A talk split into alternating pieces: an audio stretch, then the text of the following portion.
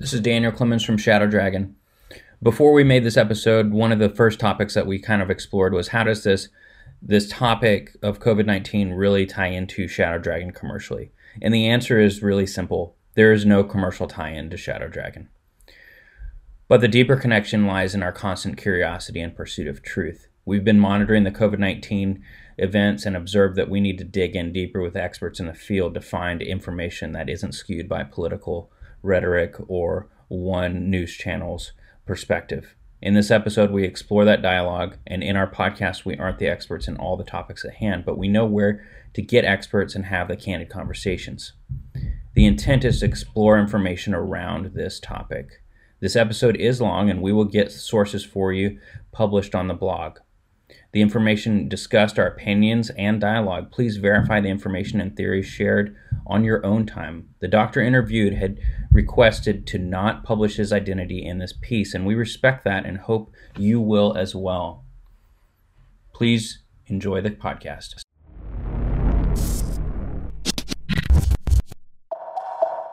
Well, I'm gonna not really say your name because we want to we want to um, kind of keep some um, privacy for you. Sure. And um, but we do want to kind of explore this issue because I think that this the the COVID nineteen response and you know information that's flying out there. There's a lot of disinformation. There's a lot of stuff being pushed all over the news. There's you know it's just really chaotic, and I I don't personally remember a time when there's just been so much information out there that contradicts itself, and we've all just been stuck at home forever. So um, c- kind of one of the first questions I want to ask you to begin with was how long have you been practicing medicine? Can you give us some insights into some of that um, without disclosing, you know, your identity, but you know, also kind of sharing your authority in some of these subjects? Sure. I guess I've been in medicine 16, uh, really out practicing my own company for about 11. Um, background training that I love, my passion, was microbiology, uh, to some extent epidemiology as well. Very fascinating how they, they work together. Um, but you know, medicine and, and surgery is what I always wanted to do. So, you know, start off with a career in general surgery before I begin to specialize. But, um, you know, also a business owner and with about 45 employees. So half of my time is spent, um, you know, learning as much as I can about business. I never went to business school surrounding myself as much as I can with very smart business people They're good at the things that I'm not good at, um, and uh, and being a surgeon. So um, this whole experience and having that perspective, you you hit the nail on the head. There is something very unusual about this from a medical standpoint about the way it's being handled um, about the way we're being as physicians communicated with by our state medical boards and even about what the leaders of these really i mean really respected leaders of, of organizations medical organizations and and and, and journals and I, I don't really understand. They're saying things that actually don't match the science and they're telling us to go along with them. Right and could so could you give us an example of where where medical professionals are giving out information that don't match the science from your perspective as a professional? Sure, and this is where I don't even want to mention my name because I've, I've already received two two letters. One directly to me from a, one state medical board, and one was just generic to all the doctors, hmm. saying basically, "Be quiet, don't talk about it all." The hydroxychloroquine, which is Plaquenil or chloroquine phosphate, that's the anti-malarial drug, or when you're using it in combo with azithromycin, be quiet. It's off label. You know, shouldn't be using it. Of course, some states have just come down and said, you know, you're not allowed to prescribe it at all, or even cities are stopping it. That's very weird. Right. I mean, and now, kind of, we're laymen, and our mm-hmm. audience is going to be laymen as well. Tell us about that drug a little bit more, or the, the combination of those drugs a little bit more. These are common things that have been in the industry and known for a long time. Is that correct? That's absolutely true. And I, will explain in the best way I can about why these, um, how they interact, why we think they're working so well. But before I do, what I want to explain what's weird about it is this we clearly have incredible, incredible data on some drugs or devices or diagnostics that work really, really well. And the more we use them, the more studies, the more we confirm and confirm, right? Mm-hmm. But medicine, that's why they call it practicing medicine. Y- you never really know for sure, mm-hmm. and times change. At some point, you have to pull the trigger and use certain medicines, or for that matter, diagnostics. So, safe. Now, there are many medicines that we use off label, meaning it, this drug was, say, de- developed for disease A, and it turns out there's really promising results uh, that can help for disease B. And you already know the drug is very safe, so we use it off label for disease B.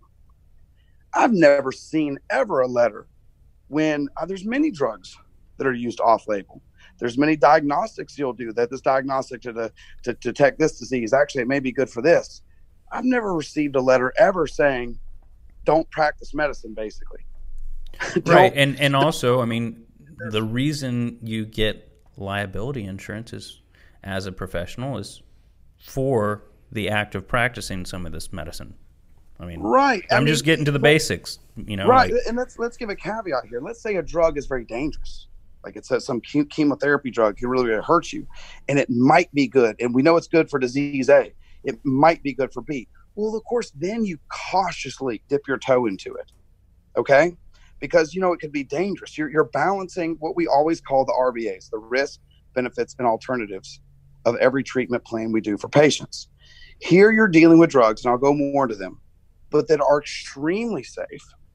Okay, very very safe and they're showing extreme promise. I mean, p values that if you really trust that first study, you know, the, the one that, that came out of that, uh, the Mediterranean journal, the, the, the French doctor, I'm forgetting his name now, but incredible results.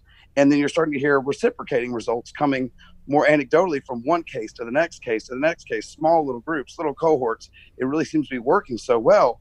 And you realize you're dealing with a very safe drug.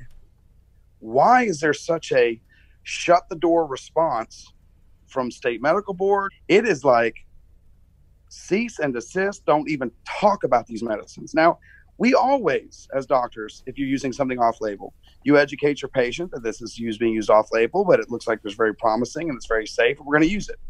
That happens right. all and, the time. And and just just to you know re-clarify before we go down that road a, a little bit too too much your your surprise is just the fact that um, you received specific letters to your practice from multiple yeah, states. there there were there are yeah. emails, um, right?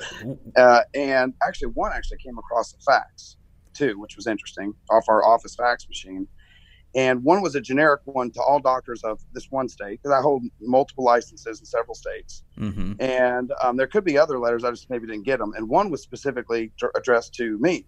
Now let's kind of go back on the timeline, um, kind of exploring that that being specifically addressed to you. You were a little bit ahead of the timeline of of a few of the large agencies and state medical um, entities even in ordering some of these drugs. And do, you know that's probably why you got that letter to begin with. Is that safe to say? It could it could be, but they didn't even. Here's the funny thing: when I was really watching this going on, I was really paying attention back in January. I was like, "Oh man, this is big. This isn't the normal virus. This is not the flu. This is not the cold." Because the way this is contracted, it's it's so highly contagious. Um, and the part of the reason is you're not even showing symptoms, right? Mm-hmm. And and people clearly like no symptoms. They feel great, and not for one day. Like when you get the flu, a day and a half later, you got symptoms. This is like a week. Mm-hmm. Okay, so like a week that you're feeling good before you contract it. Okay, that that means that person is out and about grocery shopping, filling gas, doing everything, and that just is a multiple, multiple, multiple of them. They're going to have another you know 20 people that have another 20 people that you know that they you can just see how the math goes exponentially. right, right. Uh, yeah I, I remember looking at the r naught values to begin with because I, I i originally thought well this seems so crazy. You know the r naught value on this was was exceedingly high and and it was like well is that true? Is it untrue? Let's wait for some medical opinion on that Sure. Well, when I, I saw this and I said, okay, this is very serious. This is going to spread. I really started doing my homework as quick as I could. I have a lot of physician friends throughout Europe because of my organizations that I know, and I travel a lot and speak a lot. Did a lot of research for some medical devices, and um, and you know, I've made so many friends throughout Asia and Europe. Some of the things they were telling me, and some of the studies I was reading that take a little time to get translated and make it back over to to the states.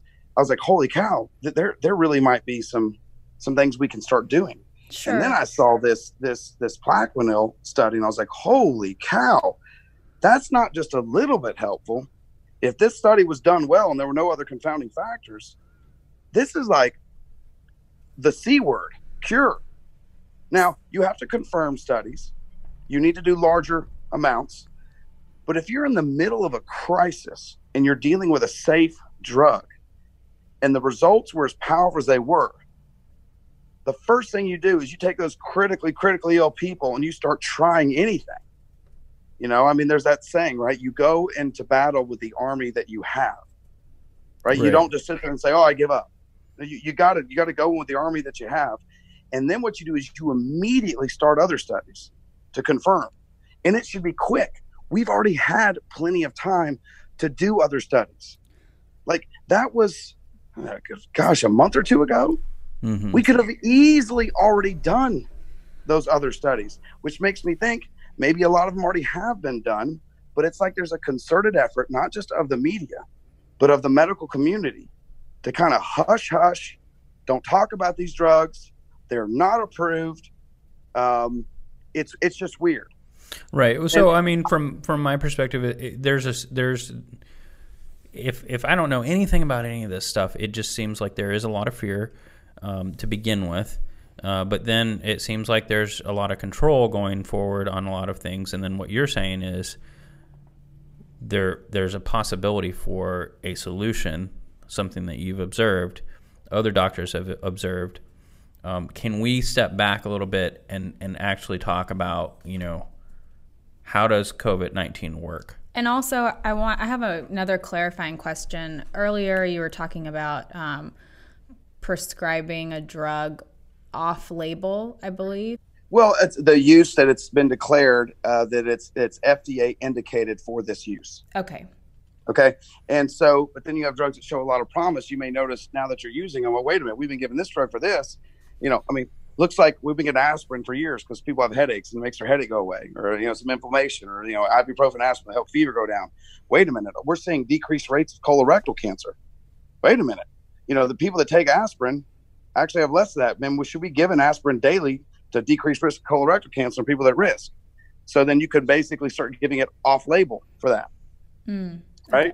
It's not really FDA approved for that, but you start to see some drugs that may help for one thing and then really help in another. You may not even know the mechanism yet, but you already know it's a safe drug. So why not?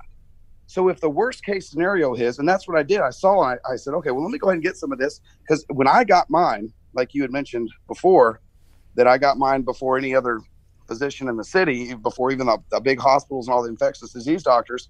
I jumped on it because I said, well, let me just get a sum for me, my family, my staff, just in case um, that I need to be able to treat because I've got I've got patients, and if any of my patients that I've operated on get ill, I can at least treat them and make sure I keep the, keep my staff safe and keep them safe, um, and and that includes me because I don't want to go around spreading it. And if this turns out to be good, great. If not, fine. So I cure just a little bit, just enough for us uh, to do that.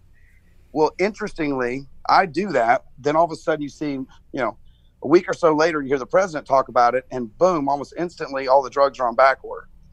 And, and, and tell us again the combination. We're, we're going to go through asking you the combination of, of these drugs a few different sure. times, uh, but I because I got a whole structure of questions that we can kind of sure. go through. But tell us well, again, you know, so people at home can write this stuff down and, um, you know, go look yeah, at it themselves. To, to understand um, uh, the main drug that's really helping reduce the viral load. See, the virus, um, the virus needs your cells to replicate, to live. Once it's out of the body, if it doesn't have some place to keep replicating and making tons of viral particles, it, it'll die. It can live on some surfaces a little better than others. Probably the most reliable studies, maybe living for three days on, on metal and plastic surfaces. Some places claiming longer, but that's probably the most reliable. Okay. So it's got to get in your cells and make, make more of them. So anything that inhibits the virus's ability to either get in the cell or to replicate once it's in the cell, or any little nu- numerous things along that process, you're going to ultimately reduce your viral load to the point where it's low enough in your body, your body can kill it and get rid of it. Okay, uh, while while ramping up its own antibodies and other immune deficiencies to, to, to get rid of it. Okay, the main drug that seems to be inhibiting this process, without getting into nitty gritty, seems to be the hydroxychloroquine. Now, hydroxychloroquine is the same drug as Plaquenil, which is very commonly used for rheumatoid arthritis and for lupus. There's also chloroquine phosphate, very, very similar drug in the way it works.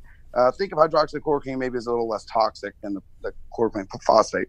But the chloroquine phosphate is the one that we've known we've used for a very long time for prevention of malaria. Okay. And this is not like a new drug. This is a drug that's actually been in, oh my gosh, I, I really wonder how long humankind has had this drug. Maybe a thousand years. I don't know because it's in tree bark. Mm-hmm. Um, and it's been used. You go way back, way back civilizations, and there's references maybe to this drug being used before we like professionally able to extract it and, and make it in a lab, that sort of thing. Think of the vehicle that actually gets the job done, okay, um, as as the hydroxychloroquine. Okay, you can use, either use hydroxychloroquine or chloroquine phosphate, either one. Consider those two interchangeable. That's the vehicle. Now, you can put some turbo gas into that vehicle, and that's azithromycin. A lot of people know that drug as Z-Pak, only because it comes in several pills in a pack, and it was commonly used for the common cold.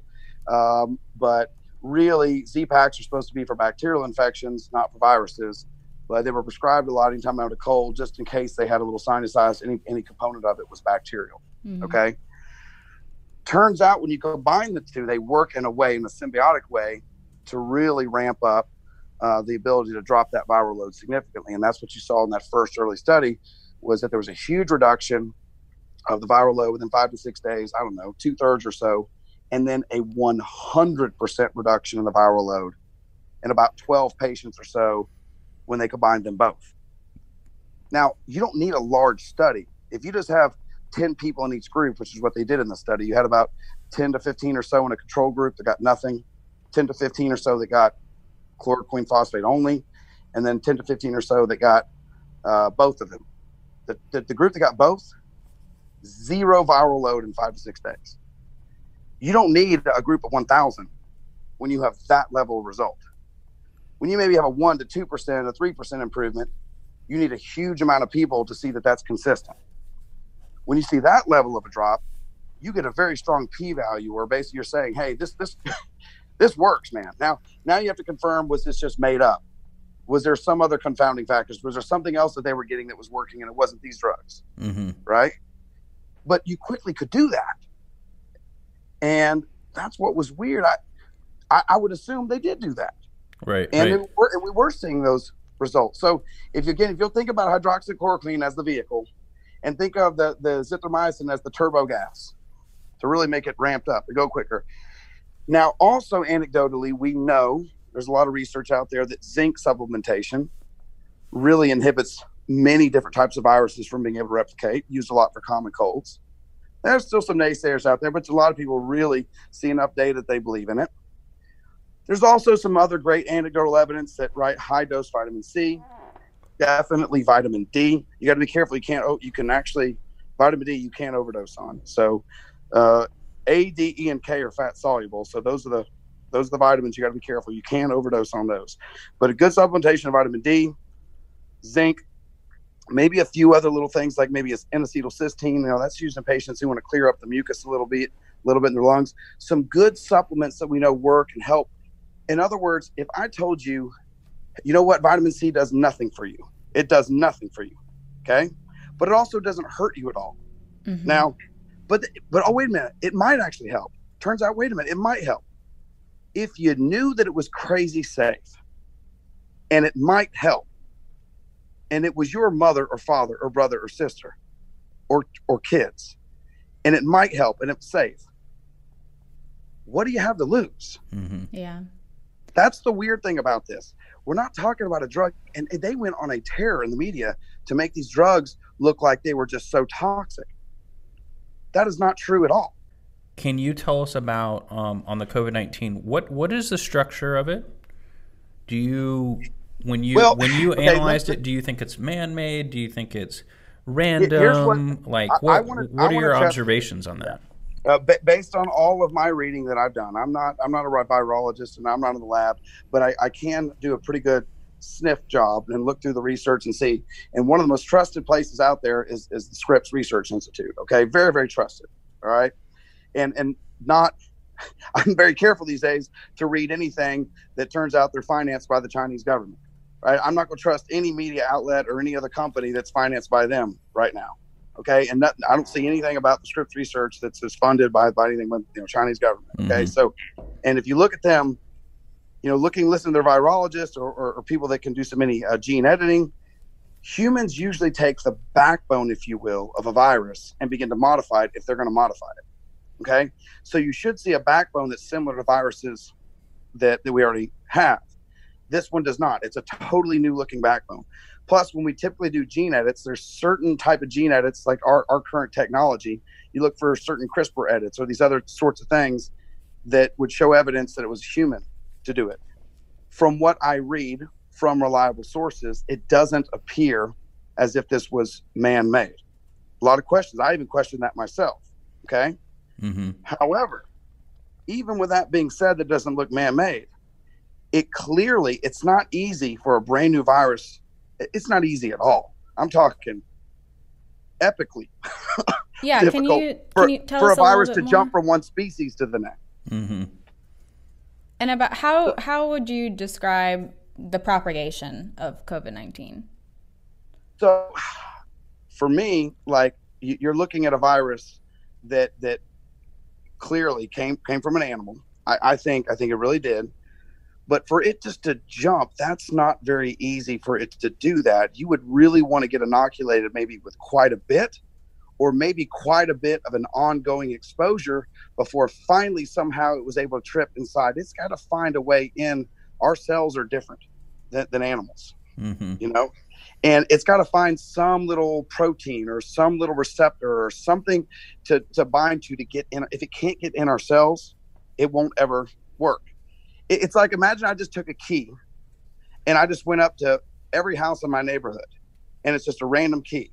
It's not going to unlock any of them. I'm going to have to go across the entire US and finally hope that my key happens to unlock a door because it just happens to be close enough. Okay. But if you unlock enough doors, if you expose enough, if you get enough keys, in other words, there's enough of this. In other words, if someone were to collect and harvest this virus out of the wild and make a ton of it, you know, actually build it up, build it up, and have tons and tons of samples of it, and then you were to constantly expose other animals to it for testing, and or humans were constantly being exposed to large amounts of it, boom. Now you're setting up enough keys and enough doors to eventually something unlock. I think the most plausible scenario is they were researching, they were a little sloppy. Either an animal got out that was infected, or someone there, some research person contracted it. This is when the setup, several people got sick. And that's when on January 3rd, when those scientists came and they saw these sick people, these doctors, they said, oh my gosh, this is not SARS. This is not MERS. It's very similar. But oh my gosh, this coronavirus, it's like spreading like crazy. Mm-hmm. This one's bad. They told the Chinese National Health Commission on the 3rd, uh, January 3rd, they said, this is bad. And the words to those doctors were, shut up. You now have an official government gag order. And you better go right back to that lab and now begin destroying all the samples. And that didn't make any sense to me. If you have something randomly in the wild, I mean, that's how we get the flu virus every year, and we know how to get the vaccine.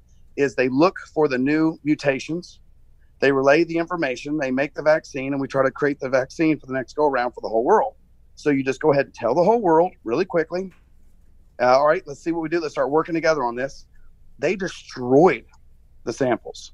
In fact, many of the doctors that were working on this, they've magically disappeared. We know about Dr. Lee. he was kind of a big mouthpiece saying, Hey, this is bad, this is bad. He was a healthy 33 year old doctor.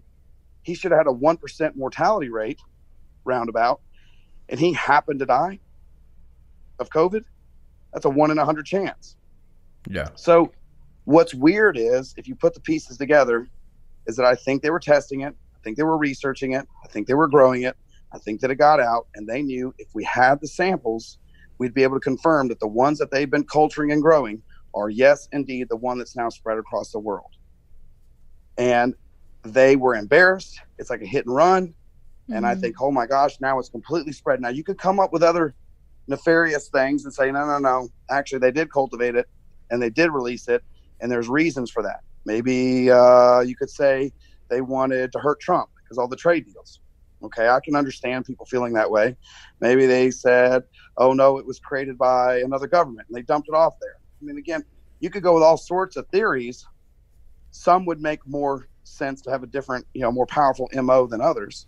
Right. But I mean, we're just trying to understand, like, do you think this is a man-made thing or not? And, and I don't think it's just man-made. from a scientific I, perspective. I, but I, know? I do think it was highly cultured and grown and and and concentrate, and they had tons of the sample, and they were experimenting, and it got out.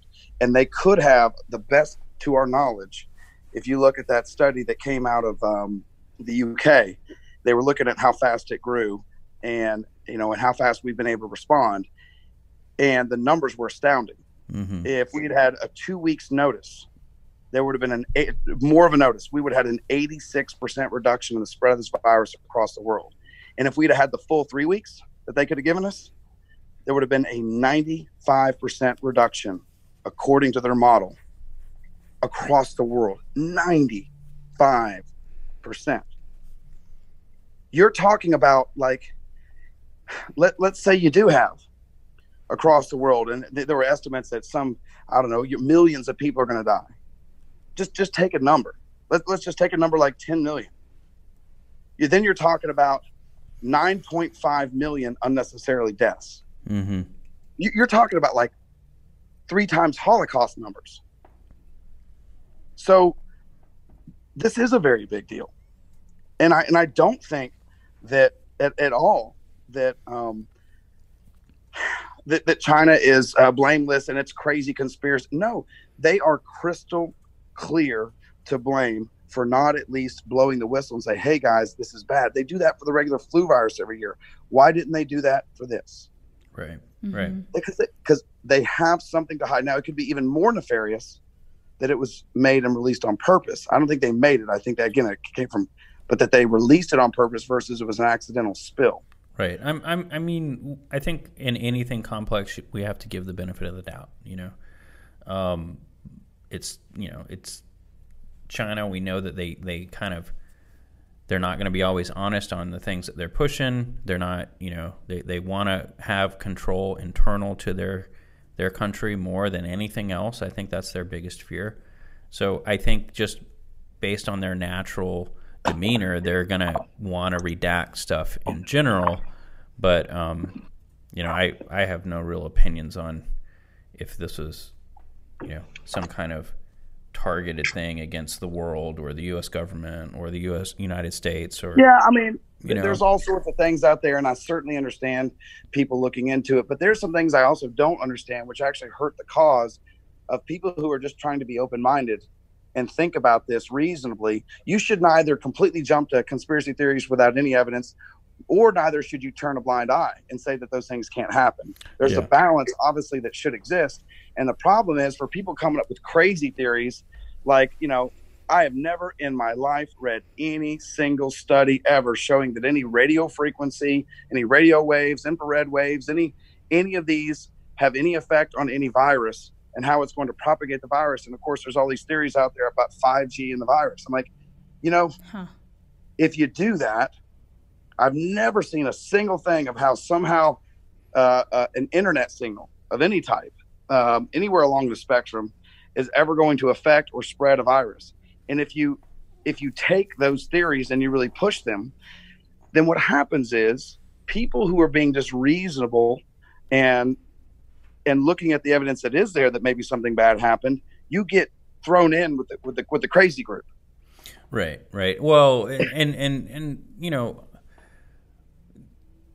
despite the crazy group that's out there that's pushing this weird, you know, RF stuff, I don't really know much about it. It just seems so absurd. I'm like, I can't believe anybody. I can't believe this is even a headline anywhere. You know, um, like I'm not even gonna read it. It's stupid. You know, um, you still have a, a large amount of people that are under a good amount of stress and duress, being homebound for this long amount of time in in a situation that I don't think any of us have ever experienced. So there's there's other threats there. I think that that can contribute to civil unrest or you know other types of things um, just because people are just reading so much crap out there and then also they can't leave their houses and you know this thing is this huge mystery box and you know like i just keep telling friends i'm like look you know this is going to be fine we're going to get through this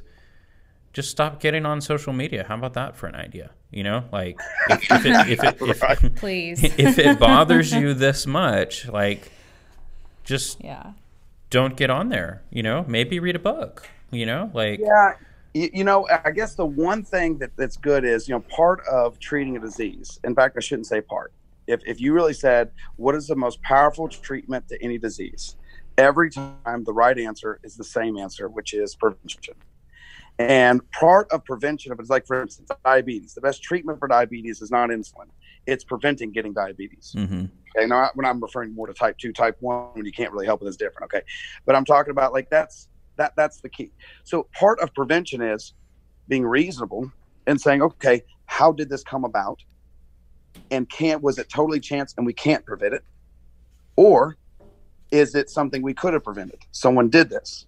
So right. part of prevention and it does dip into the realm of of you know social and, and, political things if this was actually used nefarious or at least if it did come and then someone pushed us under the rug and it hurt the rest of the world. So these aren't just questions that we you should feel embarrassed to ask or, or hide to ask because you're going to be called a, a crazy. It should be all of our responsibility to be asking questions not to become paranoid. And there's also a good timing for this. Right now we need to be focused on you know, preventing and diagnosing and treating right now, what's in our face. But we also need to be saying, how did this come about and can we prevent sure. it? And I, I tell you, the part that just seems so weird, and I don't know if I want to say the word concerning because I do think there's good cause, but to come back to the medicines, this because this is a really interesting part. This is the part I can speak more to, just as a physician. I just have never seen so many medical organizations come down so hard on saying do not talk about drug use off label when I, I didn't even talk about that. I just literally said a couple of times, um, wow, this is really promising. I want everyone to have a lot of hope. I mean, the, the power of these studies, and we're starting to see more and more doctors yeah. begin to say the same thing. And boy, I was shut down to be quiet.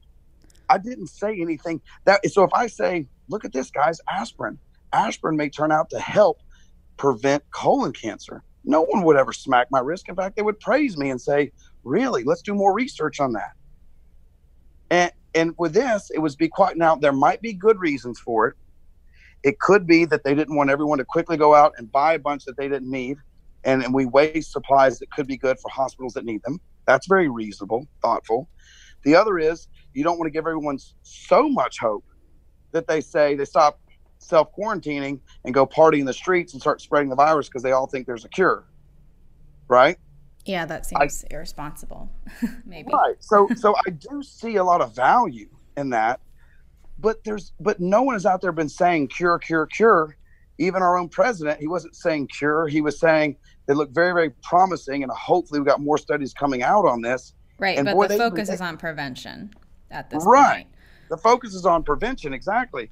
And but it's okay to mention to people to give them a little little hope that's what was so weird to me about this is the way this was really so shut down to not even say a thing. I guess unless they really had good intentions, they didn't want to everyone to go out there and just go crazy and say, "Hey, there's a cure out there." Um, right. So let's talk about the prevention a little bit more, and we can we'll ask the embarrassing question on behalf of everyone who's too embarrassed to ask. So, what do you you know based on your research and everything that you found, what does prevent infection, what and you know what's the cost of that um, to an individual, and then also like what do you think about the cost to I don't know. Let's. This is this is probably what I've not seen in the news because you see so you see a lot of politicizing on both sides with it. Whatever mm-hmm. makes a good story or whatever they can throw the other side under the bus. If we really get down to like what you can do, this is one of the things that's that's not really talked about. Of course, distancing and of course washing your hands and of course those sorts of things. Sure. But but they're not explaining that. They're just telling you things. If you would explain it to people, I think they'd do a better job of really not contracting or spreading it to others. The explaining part that's missing is to understand it's not like you come across one virus particle, one single virus, and it got in and you're infected. That's not the way viruses work. Mm-hmm. It actually takes some reasonable viral load, enough of them, that randomly, boom, they find some crack in your you're, you're like you're, a, a, moist throat. It's much more difficult for a virus to get in than when they find a little crack and it's able to get in. Okay. Right. You have to get exposed to enough, and maybe you're immune a little compromised, so it's easier for it takes less of a load. But you have to have enough of a load of, of the virus for it to get in to be able to seroconvert. It gets in, gets into the cells, it's able to begin replicating, then it goes through its incubation period where finally now you're showing symptoms. Okay? So if you understand that, there's this feeling of there's no way I'll ever be able to not get it. It's everywhere. It's in the air. Oh my gosh! I read on the captain on the ship it was it found particles 13 days later. Whoa, whoa, whoa, whoa! That's sensationalizing. Sure. Okay.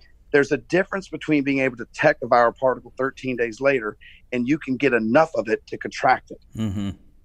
So if you will understand that, when you do wash your hands, not to kill 100% of the virus, but to kill 99 point whatever percent, it works.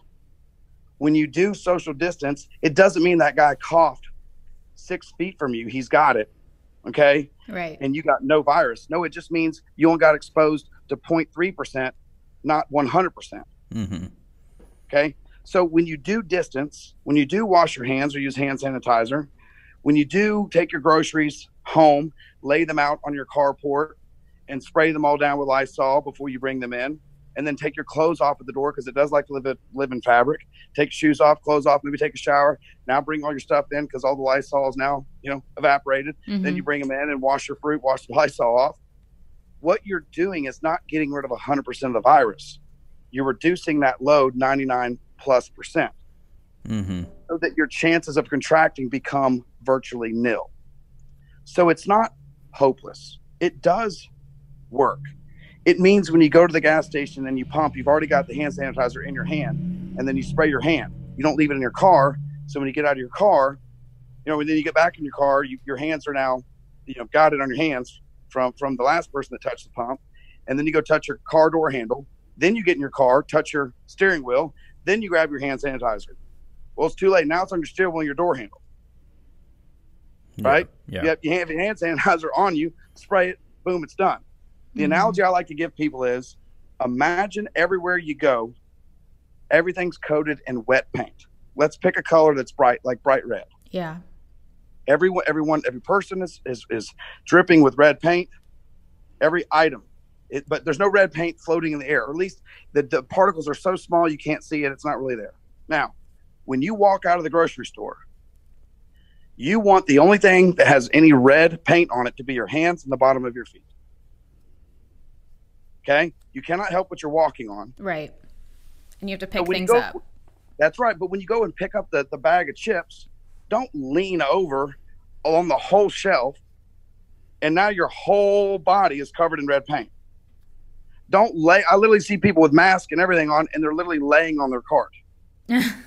yeah. Okay.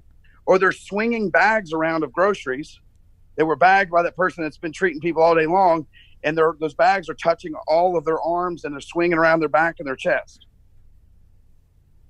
You know, you ought to think. I in fact, when I even open doors, I okay, I open my left hand, so my left hand's my dirty hand. Then every door I open, I'm a left hand until I can get to that bottle of hand sanitizer mm-hmm. or to the sink to wash my hands.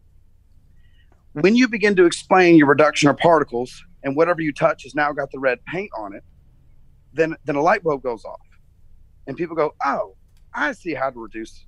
Okay, so if I come, it's only my hands and the hand sanitizer's in my pocket. I can now reach in my pocket, hand sanitizer on, and then even take a little sanitizer and rub the edge of my pocket where my hand just went in. Done.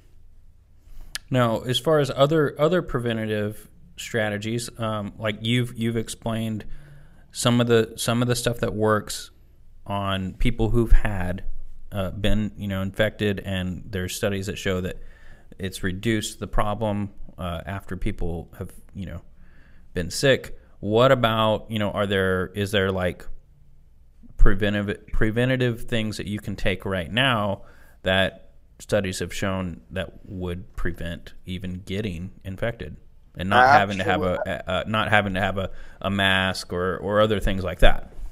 I'm, well, I'm going to give you one that's got crazy hope. Again, that's why I'm glad it's not my name out there. They're going to say that I'm spreading, you know, without without a study. I'm going to tell you one that I think my gut, my medical and educated gut is going to tell me it could prevent it completely. Um, and then there's a lot of other anecdotal things like having very high, you know, really make sure your supplement with vitamin C, vitamin D, and zinc, and and constantly having a moist palate and throat. And it also appears the virus is very sensitive to heat, from what we can tell. Mm-hmm. So even having a little bit of tea throughout the day. There's even some thoughts, maybe some herbs, certain we don't know, but definitely C, D, zinc, um, um, and like I said, these warm beverages uh, throughout the day appear to like help wash the virus down fairly well. Okay. Now, really hardcore prevention, of course, would be a vaccine. But what could you do until we get to the vaccine a year or so from now? It appears early. Now, I don't know for sure. I, my caveat is I'm a doctor. We need a real study. But it appears right now that people that are already taking Plaquenil, meaning they've already got rheumatoid arthritis, or they've got maybe lupus and they're already on the drug. There are no cases of this that I know of. Now, maybe that was an early report that was wrong, but no cases of these people getting coronavirus. Mm-hmm. So, if you think about it, here's an analogy. You know how there's a cocktail or a pill, at least, that you can give HIV patients. I'm sorry, not the patients, but people who are in relationships with HIV patients to prevent them from getting HIV. Mm-hmm. Okay the same drugs you're giving them are just smaller doses of a more powerful cocktail that the patient who's infected with it. But this is at least a smaller dose of just one drug you can give somebody. So if they do get a tiny little bit of minutia exposure, they can't quote seroconvert. Remember, I said you have to have enough of an exposure. Well, if, if your exposure is at least enough to maybe contract, but you've already got a little bit of the medicine in you, so it doesn't have a chance to get that first little bit of replication in. Right so the same sense, if Plaquenil is actually working to treat at its normal higher dose as a twice daily dose, if you only gave that same dose but once daily, which should have virtually no, so I mean, I don't want to say virtually no, but extraordinary few and minor side effects, if any, then could that person ever even contract it? Mm-hmm. And I have a funny feeling, and I again, this is a gut. This I can't say this based on being a doctor, but I'm gonna give you a gut feeling. I would bet you anything that our president, vice president, and many other officials are already on it once daily. Because I think there's already enough little bit of anecdotal evidence popping up going, whoa, whoa, whoa, whoa. And maybe if you just take this once a day, you can't contract it. And it may be why he feels so confident not wearing a mask. So, and again, what's the problem is this is you, you you don't have enough pills. If you've got 350 million Americans, I can't remember the last count of America's population, but let's I think it's somewhere around there. If you got 350 million Americans, you're talking 350 million pills a day. Mm-hmm. Okay, we don't really have that. Right. Okay? Are these drugs right. hard to manufacture, or are are they really complicated, or they're actually very easy to manufacture? Uh-huh. And there's and there's multiple places that can manufacture, and they're very cheap to manufacture. Wow. So we have already seen a big order come. Um, I don't know who actually did it, but I heard uh, our president talk about it where they had ordered, gosh, like 200 million of these. And I think that the solution would be you get everyone to hunker down for just a couple more weeks. Then what you do is, and the people that are really sick, you, you use these drugs where it has a lot of promise, hoping that all this is true. We continue to replicate that this is working. Mm-hmm. Okay. Uh, and while, while, we're doing a lot of other brilliant things, there's a there's an antiviral drug called remdesivir that has incredible promise, being used as a research right now, by the way, and a few others. And there's studies. Um, gosh, you know, I see every every day I see something really really novel. There's one coming out of UAB where they're going to be using nitric oxide to help potentially open up the lungs a little bit, provide better vascular uh, flow in those areas, and because so much the what the virus causes the problem, it's not just what it directly does to you, but indirectly the inflammation. I can talk about that in a second, but that's why it's killing people. Um, but all these things are happening. So if you could get everyone to calm down while you make enough of the drug, and also the other key is enough diagnostic tests that can give you a rapid result, there's the end game of the virus. So let me explain this again. If you have a test that takes five to seven days, like the ones we've had in the past, no good. Right? right. It's already, it's already, you could already have it in your lungs. You're super, super sick. Mm-hmm. Okay. You finally get a result, you've already spread it to everybody. If I get a test that gives me a result in five minutes, like this new Abbott one, at worst, it, it takes 15 minutes. Now I've got a real test that any family practice doctor and any office in the country and every small little town can quickly diagnose anybody. So you get it all the t- you get enough of these tests made, then you get enough of the pills that we confirm that it's working. Done. Coronavirus is over. Mm-hmm. So you need the tests, and you need the pills, and then you could ultimately just say, okay, we know everyone's going to get back out. It is going to spread a little bit. You could selectively only take the people that are at very high risk, age over 70, maybe any age over 40, and immunosuppressed. You come up with uh, parameters for high risk and then be giving them once daily treatment. Mm-hmm. You don't have enough pills for everybody, but you take the high risk. If you have enough of the medicine, give it to the high risk folks once daily if again if this is confirmed I, I, don't want everyone to say oh right he's going around telling everybody that you know that, no if it works and i'm hopeful what i see that it works then you give it to the high risk th- then it's end game for coronavirus i mean truly not theory not what if it actually works you give it to the high risk folks also the people are getting sick in the hospital you get enough diagnostic tests so as fast as abbott can produce these tests and i think there's a couple other companies that have come out with a test too that's quick result and has a high sensitivity. You need a test to have a high sensitivity and specificity. Uh, let me explain that quick for the audience. Sensitivity means it catches it. 100 people are infected, and you need that test at least 97, 98% of the time to, to, to catch it. Mm-hmm. That's, that's sensitivity. Specificity means that it, was, it wasn't a false positive. Okay. You had 100 people out there that didn't have it, but the test came back positive anyway. You want that you want that lumber to be low. You don't want it to have false positives. They had something else that cross reacted and it made it look like you were positive. So it needs to be highly specific and highly sensitive. Those are good tests. When you have one that, that has those parameters and they can result really, really quick, and you get enough of them made, this is over. As mm-hmm. long as mm-hmm. you have a treatment. And and I my gut, if I if I had to stop being a doctor and just go on gut, my gut that these, these medicines work. I hope I'm right. We have the test. I think this thing's over. I think it's just a matter of manufacturing. Have I, you, I really do. Have you been able to talk to other peers in the field about about this and like what kind of sentiment are you getting from from them? Like do you are you it, getting it, like it, they're on the same page or you know everyone's confused or you know there's a lot up in the air um, well, but this, sounds really compelling. So yeah. I'm curious. And this is where you're going to have to make your own decisions out there. I find that a lot of physicians fall in line. Mm-hmm. They don't. They don't really think for themselves, but particularly those that work in academic institutions. Okay, the ones that I see the most free thinking, thoughtful, creative, a lot of times, are the ones that own their own businesses. Mm. They're really they're really looking at everything. Mm-hmm. They're really, really, they're really putting their, their money where their mouth is. They're not just doing a protocol because it was written up. They're, they're doing the protocols that actually are the most effective. I couldn't tell you the amount of silly things that I do just because it's in some policy versus things I could do that would actually really reduce, let's say, infectious disease risk. sure. I could tell you, I, I could spend a whole nother several hours telling you some of the most asinine things that I do in my business because it's a policy, some regulation has it won't do a thing for increased patient safety. But I could tell you some easy things that I could, but you can't do. Hmm.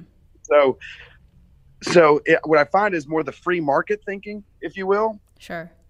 Absolutely, they're like, oh my gosh, I totally agree with you. Maybe, and the people that more fall in line academic, whatever's coming from the administration above them, they're marching to that tune. yeah, they're just more constrained, perhaps. Um, interesting. I, I don't know. And I Yeah. do find that, that even though you don't want this to be political, you find that it begins, treatments begin to get become divided in a, in a political way.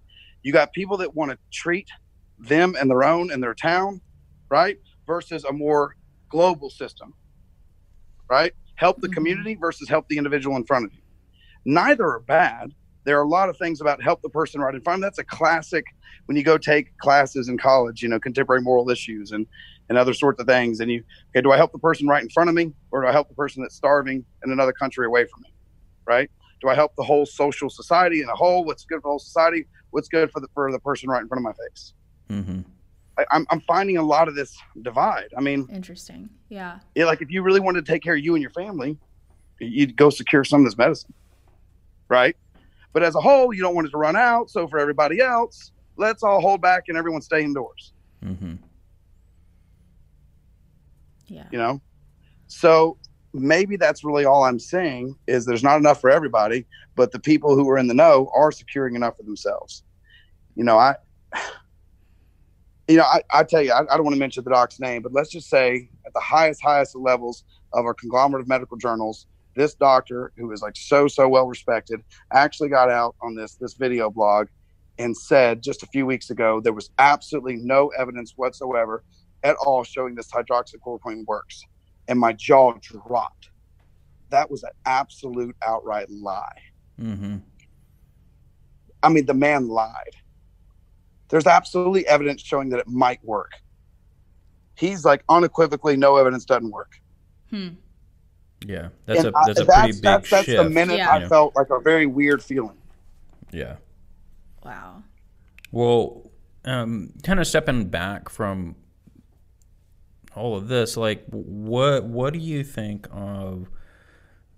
How do you think the the market's going to respond um, if this comes out? How do you think things are going to get back to normal? You know, how long do you think the production rate of some of these, you know, some of these pills will take uh, for the supply chains to get ready to ramp up? Like, what's that look I like? really, I really think that we're only a few weeks. Again, we're not a few weeks away. When I say few, maybe I'm gonna give you a number two. I, the Mhm. reason why I say that is it's not like you need enough pills, enough tests for everybody. You need enough pills, enough tests to stay ahead of the curve. right. So as Right. people catch it, you can treat it right or prevent it in the high risk. Mm-hmm. They keep talking about flattening the curve, which is a brilliant idea. It's just saying that you know you make sure that as people get it, you got enough hospital staff and hospital beds and hospital equipment. I think if everyone hunkers down, maybe a couple weeks, we've got enough staff, supplies, you know, um, pills that I do think are going to be working, um, and tests that can rapidly diagnose people that you can now be able to go. I mean, just think about this. What makes it so bad, you keep hearing this in the news, and this is one of the things that's true, is right, you spread it for a week, right? You spread it for a week before you know it. Mm-hmm. Well, if you have a test really quickly, you've just cut a lot of that week away, haven't you? Yeah, that's true. Okay. So that alone should tell you, wow, okay, you're starting to see the end of the beginning. So how do I translate that into the market? Okay. Again, I'm not a financial guy. I do run a business. I'm proud we've been able to grow it really, really well and, and what we've been able to build it up. And we've got about 45 employees. So I'm, I'm I'm very proud of that. But all I can tell you is what I've done. And with the minute I saw the market hit go under 19,000, I put every single penny I had in the stock market Mm-hmm. because I said this is not. I don't know where the bottom is, but I, I still what I'm saying and what my gut's telling me is that we have an end game solution at this point. We don't have to wait on the vaccine. We need to get that vaccine. Sure. Right? right. We need to get it, but we have a solution in the meantime. Well, and then what did what did J.P. Morgan? What was one of his classic lines? Was like, "Don't buy unless there's blood in blood in the streets." You know. That that's right. I, I can't remember if that's J.P. Morgan, if that was a Warren Buffett. That's right. You buy when there's blood in the streets. That's exactly right. And I looked at a situation that early on I didn't see an end to it. Now I see an end, and this this is going to be a little bit of a bouncing ball. Okay, and what I mean by that is we're going to quarantine. We're going to see numbers come down, right? Then we're all going to get back out. So what's going to happen? Ball's going to bounce back up Mm-hmm. but with all the measures in place, that ball every time it bounces is going to go from a bouncing like basketball that's that's got a big rebound to a hacky sack. Right. The half life is just going to keep getting cut, cut, cut, cut. Right. Because and, and hopefully think, that. think about what's happened now. Yeah. Now you get back out, right? Now we're going to be able to test people quicker. Now we potentially have a. I don't want to use the c word. Let's just say treatment. okay. Um, and okay, on top of that, a lot of people have already been infected and are now immunized to it. Mm-hmm. So every time the ball bounces, even if it's got got a big rebound like a basketball, right? It's still not going to bounce as high as the last time, right? And but what we can do is every time turn that ball from a, a basketball to to to a little bit of less buoyant ball to a little bit, you know, boom, boom, boom. You, you get my idea. You get my analogy here. Mm-hmm. And and then you hear some people going, "Oh, this is going to last 18 months and it's going to be here with us forever." Oh, BS yeah, it'll be with us in the sense that it's still circulating. But the point is, I think we're going to get it to be a circulating common cold. Mm-hmm. Stop scaring everyone like this is here forever and this and that. No, the minute you get a vaccine, it's not with us forever. We got a vaccine, right? The minute, right. the minute you get a, a pill that's working, yeah, it's out there, but then you get sick, you get tested. And here's the deal, guys. If you prevent it from getting to your lungs, you're okay. So if you start, if we, we know this is works and we know it's safe, so the minute you get five days of a sore throat, five days warning on average of a sore throat before it goes to your lungs. The damage is not done when it's up in your upper respiratory. It's done when it hits your lungs. Mm-hmm. Hmm. So if you have pills before it's your lungs, you're done. You're fine. Now, right mm-hmm. now, they're only reserving it obviously when it's really in the lungs and further it's really gone into this. I mentioned, you know, part of the virus, it's not just how it's attacking, but the body in many cases, some people do, some people don't. The really unfortunate ones that pass away, their body over inflames, mm-hmm. it overreacts. And it's the inflammation that ends up clogging up all the airways. And then they're on vents. And then all of a sudden they start spiraling into multi organ failure mm-hmm. and they pass away. Mm-hmm. Okay. It's see, which is interesting about the Plaquenil drug. Again, not only does it seem to fight that pathway for that virus to get into that cell and to be able to replicate, but it also is an immune modulator. It turns down that reaction. It's like a double whammy, almost like a perfect drug for it, if indeed it is working like we think it is. Mm-hmm. It's doing two things. So, you know, that yeah. that's what's really going on. So when you hear this, oh my gosh, it's here forever. It's well, yeah, but not like here forever pandemic. Right, right. If I told you the common cold's here forever, did I just scare you forever? No. You go, yeah, I hate the cold. It sucks, but it's not like i I'm still going to sleep well. Mm-hmm. So we're, we're, we're, what I'm saying is we're turning this thing into the common cold, and I, I fervently believe that we are fighting hard. And I tell you what's exciting is if we can do that with one virus, really pulling together. If we can just drop the politics and do that, man, then then we could do this with all viruses. Mm-hmm. You know, the the I would say what really scares me is not the coronavirus. What scares me is coronavirus 2.0. Not not not that this coronavirus mutates. That's actually it's actually showing less mutagenic properties than the flu, by the way. Okay, so that that the idea that when we get a vaccine, it's going to work and keep working is pretty awesome. That's why it's been hard to come up with the universal flu vaccine. The dang thing mutates so easily. Right. Okay. This doesn't appear to be doing that, by the way. So, um, what I'm worried about is the next one that comes out of a country and they also keep their mouth quiet. You know, so yeah. that's why I think it's good to think about how did this actually come about? I think, in fact, it's the responsible thing to do. How did this come about? So, if we're really going to be prepared and really going to treat. If we're really going to treat disease, we prevent disease. If we're going to prevent disease and we realize this did that, what do you do? You don't just get rid of it now, but you learn how to quicker, how to make vaccines even quicker with with artificial intelligence, mm-hmm. right? You and then how to manufacture even quicker. So the biggest things it takes a vaccine to get there isn't so much the trial. Come up with a perfect little protein match, boom, key lock. We got it. It kills it. All right, now let's make sure it's safe in animals. Okay, good. It's safe in animals. All right, now let's make sure it's safe in humans. Okay, good. It's safe in humans. Now let's do a lot of humans. Okay, great. It's working and efficacious and safe. Okay, now we got to manufacture it. Yeah. To make enough yeah. enough millions of it. I mean, this is not a quick process, but with AI and manufacturing capabilities, we speed that up. That's one thing then we also realize America needs to stop becoming reliant on other countries.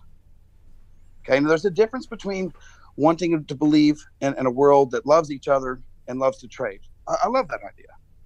But there's a difference between loving trade and being dependent on trade. Yeah. Like like you have to have them in your life or you're crippled. So every single bit of medicine and, and medical uh, tools, diagnostics, the PPEs you keep hearing about in the news, we shouldn't be reliant. I'm not saying you don't have trade and you don't work with all the countries and we come together and it's a wonderful thing to trade with countries. It helps their economies, helps ours. You know, there's some there my things about the community of the world. There's a big difference between that and not having the capability to take care of your own self. Yeah. Yeah. I mean,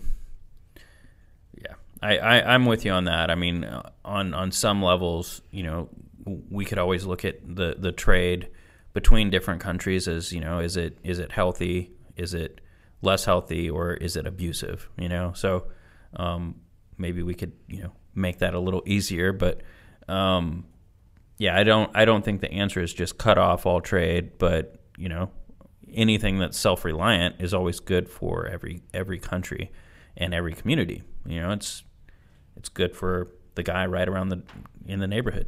You know, it, it's you know it's good that we can go a long distance and drive to uh, a Costco and get a ton of meat and, and eggs and milk, right?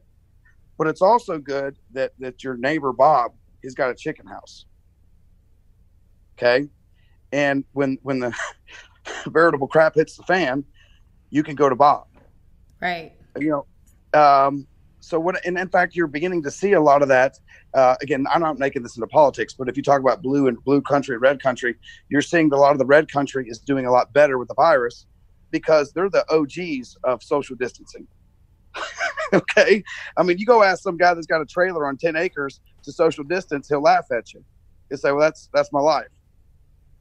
Yeah. You know, got their own chicken house and and you know cows maybe and make it how many people that literally can can from the earth pull out their food and totally be reliant, make their own energy. Maybe they got a, a windmill, maybe you know, whatever they got their own a well. The people that were more they're more used to, hey, I take care of myself. I don't need maybe a government to take care of me. They're doing better. Again, I'm not saying that's what we should all go back to and not have this great society, these great cities that work together in unity. That's not what I'm saying. I'm saying is that maybe we've gotten off balance and we're too dependent on our highest level of government or too dependent on the rest of the world. Yeah. We can't take care of our own household if if that veritable crap hits the fan. True. True.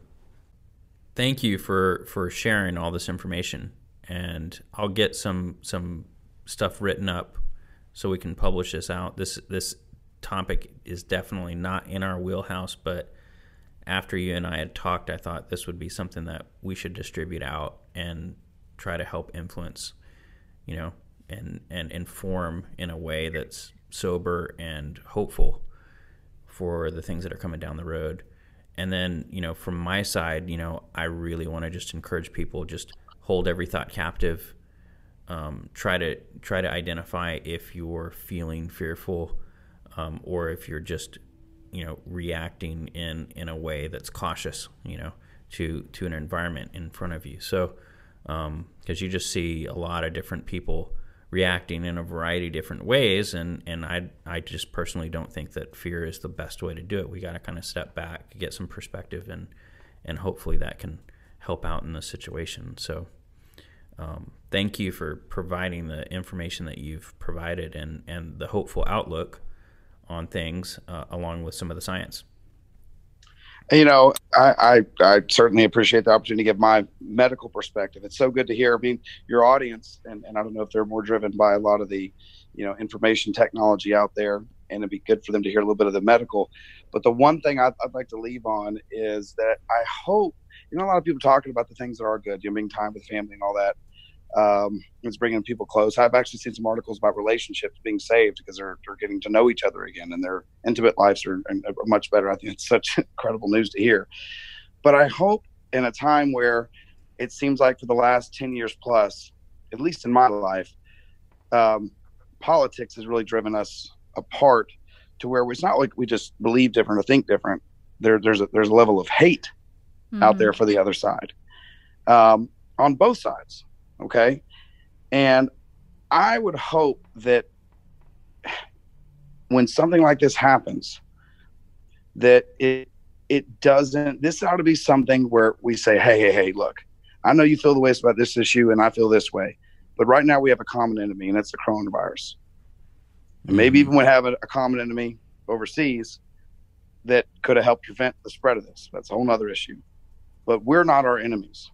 I'm just I know there's a lot of people in Nashville that could listen to this, but if I'm speaking to the Americans here, man, you got to put your Republican or Democrat differences aside. Yeah. You got you got to stop talking bad about the Democratic leaders or the Republican leaders, whether it's Congress, whether it's president. Focus on the fact. I really think they all care. I don't think there's one single evil person out there. I think they all have some agendas, and I really was unhappy to see Pork put in the, those stimulus bills. I think that was that was horrible. Okay, to do that, uh, it ought to all be about just helping people. But I really wish they would just put all that aside and go, okay, look, look, we have a common enemy. Let's work together. So the one thing I like to see is when they really work together. And, you know, in back in your households, if you can put all that stuff aside and say, look, man, let's put all the political stuff away. Let's talk about ways that we can actually improve. Mm-hmm. Okay. Yeah. And, and that's what I'd really want to, to, to leave it with. And so I hope I see more of that. I maybe won't, I wish I could see more of that in the news, where they put that aside for a little bit.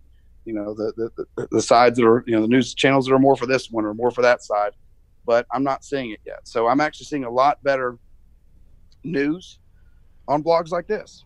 Right, right, and and I guess I'll I'll I'll I'll leave my last two cents in here, and then Sandy, you can you can add on to this. But mm-hmm. you know, this is a this is a, a rare time where, you know, when things get back to normal, hey, you know, like what what are some things of kindness uh, that we can do for even strangers or people that we know or people in our neighborhood you know like people i think people's hearts are open for for more connectivity because everybody's been stuck at home and um, I, I just I just think that that's going to be an opportunity for a lot of people just relationally even if you've got kids and whatnot to just maybe maybe step back and, and start expanding relationships in, in your life, in your family's life, and uh, just impact those around you a little bit more. Yeah, I mean, I think this is a totally, completely reflective moment for the entire world right now while we're at home trying to stay home so we can keep everyone else safe um, as much as possible. And when there are so many unknown variables too. Um, it, I've been, it's been, it's, I think everyone is pretty stressed. And, mm-hmm. but I think so far, at least in my day to day experience, um, and I'm, I'm also one of the fortunate ones that, you know, in terms of our business and what we do, we've, we have not, we've had to make some adjustments operationally, but we have we haven't had to we haven't had very major hardships the way so many other industries have had. Um, so we're going to be reassessing and things I think for quite a while once this yeah. is during this time and once it's all over and um, I, I definitely I feel for so many Americans and also just other humans out there because everyone's being affected by this right now. Um, but I definitely, you know, I appreciate everything that you brought to the table today. It was really, really interesting to hear a medical perspective and, and also just a good reminder about with medicine, there is a lot of trial and error. Um, there's, you know, it's just gathering as much information as you can and trying to make sense of it and trying things and being open. Um, which I, I mean, I, that's kind of the biggest sentiment that I that I heard from listening to you this afternoon. Well, it was certainly uh, a pleasure was on my side. Um, so I hope you guys obviously stay safe. I'm, I'm, I'm, available as more things come out. We can certainly follow up with this, but I hope um, that this, in fact, gives people hope. I think there's a lot of things in there to make people um, have a bit more peace with it. Yeah, yeah. I'm with you. Well, thank you, and hopefully we'll have a follow up on this Yeah. in a little bit. Thanks, guys. Cool. See ya.